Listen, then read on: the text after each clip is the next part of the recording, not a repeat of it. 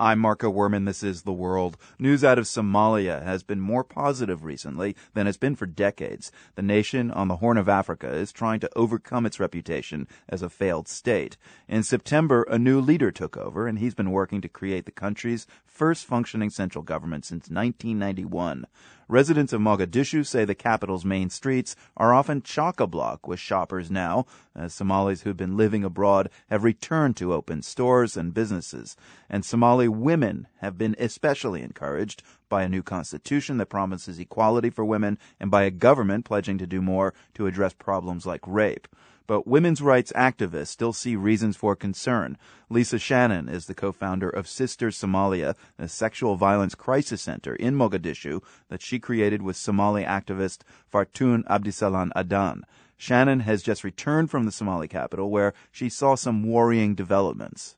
The week before I arrived, a woman who had talked to the press about a gang rape at the hands of government soldiers was arrested. And then the journalist who they believed interviewed her was arrested, and they were both held for about a week until she recanted the story. That seemed to really change the climate. I mean, women at the center had been feeling like they could be more open.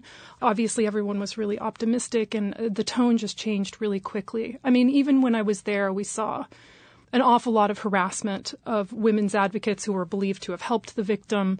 So it's very mixed messages and kind of chilling. We're not sure what it means. Let's establish, though, that things are indeed changing outside of women's issues in mm-hmm. Somalia. I mean, more Somalis are coming back. You were just telling me that there are now four flights a day uh, to Mogadishu as opposed to four flights a week. Uh, and you actually made it into the center of Mogadishu on this trip that you just got back from. Yeah, a year and a half ago, I got about four blocks away from the African Union compound. This time, I spent, uh, you know, several hours driving around the center of Mogadishu. Got out of the car, walked onto the beach where kids were playing soccer. Um, you know, it's it's a city that's just piles of rubble but at the same time, you can see that they're they're using some of the rubble to rebuild walls. There, there's new construction, so it's very hopeful right now. So, in this transition, is the idea of a rape crisis or a sexual violence crisis center perceived as kind of a very Western notion to the citizens of Mogadishu? You know, that's an interesting question. I certainly would have imagined it would be, but the ideas of women's women's rights seem to really be spreading the women who come to the center themselves uh, are actually going back out into their camps and serving as kind of word of mouth contacts or counselors for people who may have gone through some things like this. So you would not expect Mogadishu or Somalia to be a new hotbed of a women's movement, but that seems to be happening what are kind of the rules for being a woman there these days? Do you have to behave a certain way? Uh, absolutely. Women wear full uh, full headdress uh, and they're covered from head to toe. I mean, that was particularly true with Shabab, but it continues on. Uh, you would never go out without your head covered. Shabab, of course, the militants in Somalia. Right. Yeah. Obviously, there have traditionally been issues around women speaking about rape at all. And if they do, there has been this kind of um, brutal systemic victim blaming that happens. So women can be jailed, they can be killed. So there's that set of issues. I mean, they can they can run businesses and move about, but they have not traditionally been invited to the table uh, in decision making roles. What is just the risk of going to the authorities and saying, "So and so raped me"? I mean, are there reprisals? often they will arrest the victim saying that it's a false accusation, that she's lying. In Shabab territory, a woman could be stoned to death for making an accusation like that against Shabab militants. So it's very risky. And even if she does report it, there's not a solid justice system in place to, to pursue the complaint, even if they weren't attacking her for showing up and, and reporting it. And I gather Fartun, the woman with whom you uh, founded Sister Somalia, has been threatened Fartun's husband was killed for his human rights work, and she talks about basically every day feeling grateful she's still alive. I mean, when I was there, I saw someone had written on the back of her SUV in in the dust, "I want to kill you." So there's this sense of kind of measured risk for them that it may be risky, but it's worth it.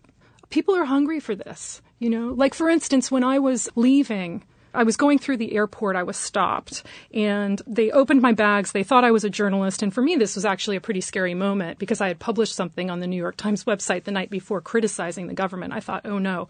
They open my bags, and then they ask, Are you a journalist? And I say, No, I mentioned Fartun, I mentioned the center. And the woman's eyes light up. She throws her fist in the air and says, Women's rights! Wow. And waves me right through. That's impressive. So that's a shift. That was Lisa Shannon, co-founder of Sister Somalia, a sexual violence crisis center in Mogadishu. Shannon created the center with Somali activist Fartun Abdisalan Adan. We called Fartun to ask her about those threats on her life.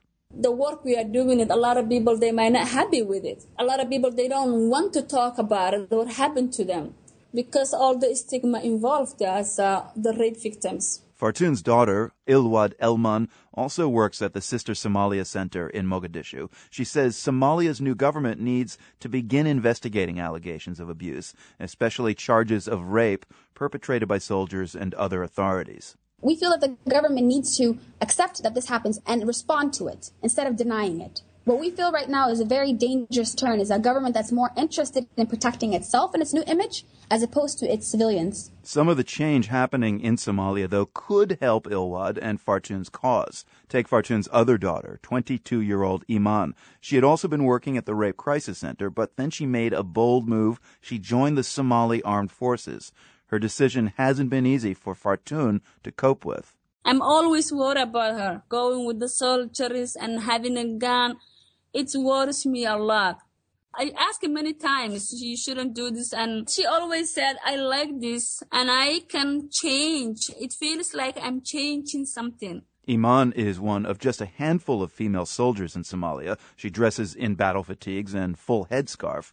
Ilwad says she's proud of her younger sister. It's very um, uplifting for a lot of young girls that see her in that position. People are usually taken aback or they're shocked even the wearing the clothes. Yeah, I mean, she most women in Somalia they wear skirts or dresses, and she's in her uniform gear, wearing pants, and she demands respect. And Iman's decision to join the military could help the Rape Crisis Center. Sister Ilwad says she's seen some evidence of that already since she has been in her position, we have had better connections and better communications with the government, especially the army. And um, she takes it upon herself to really follow up with many of the cases that she hears that involve men in government uniforms and women being raped and to see how she can actually investigate it. And it's not just her family saying that. Activist Lisa Shannon thinks Iman's decision to become a soldier has itself brought some change.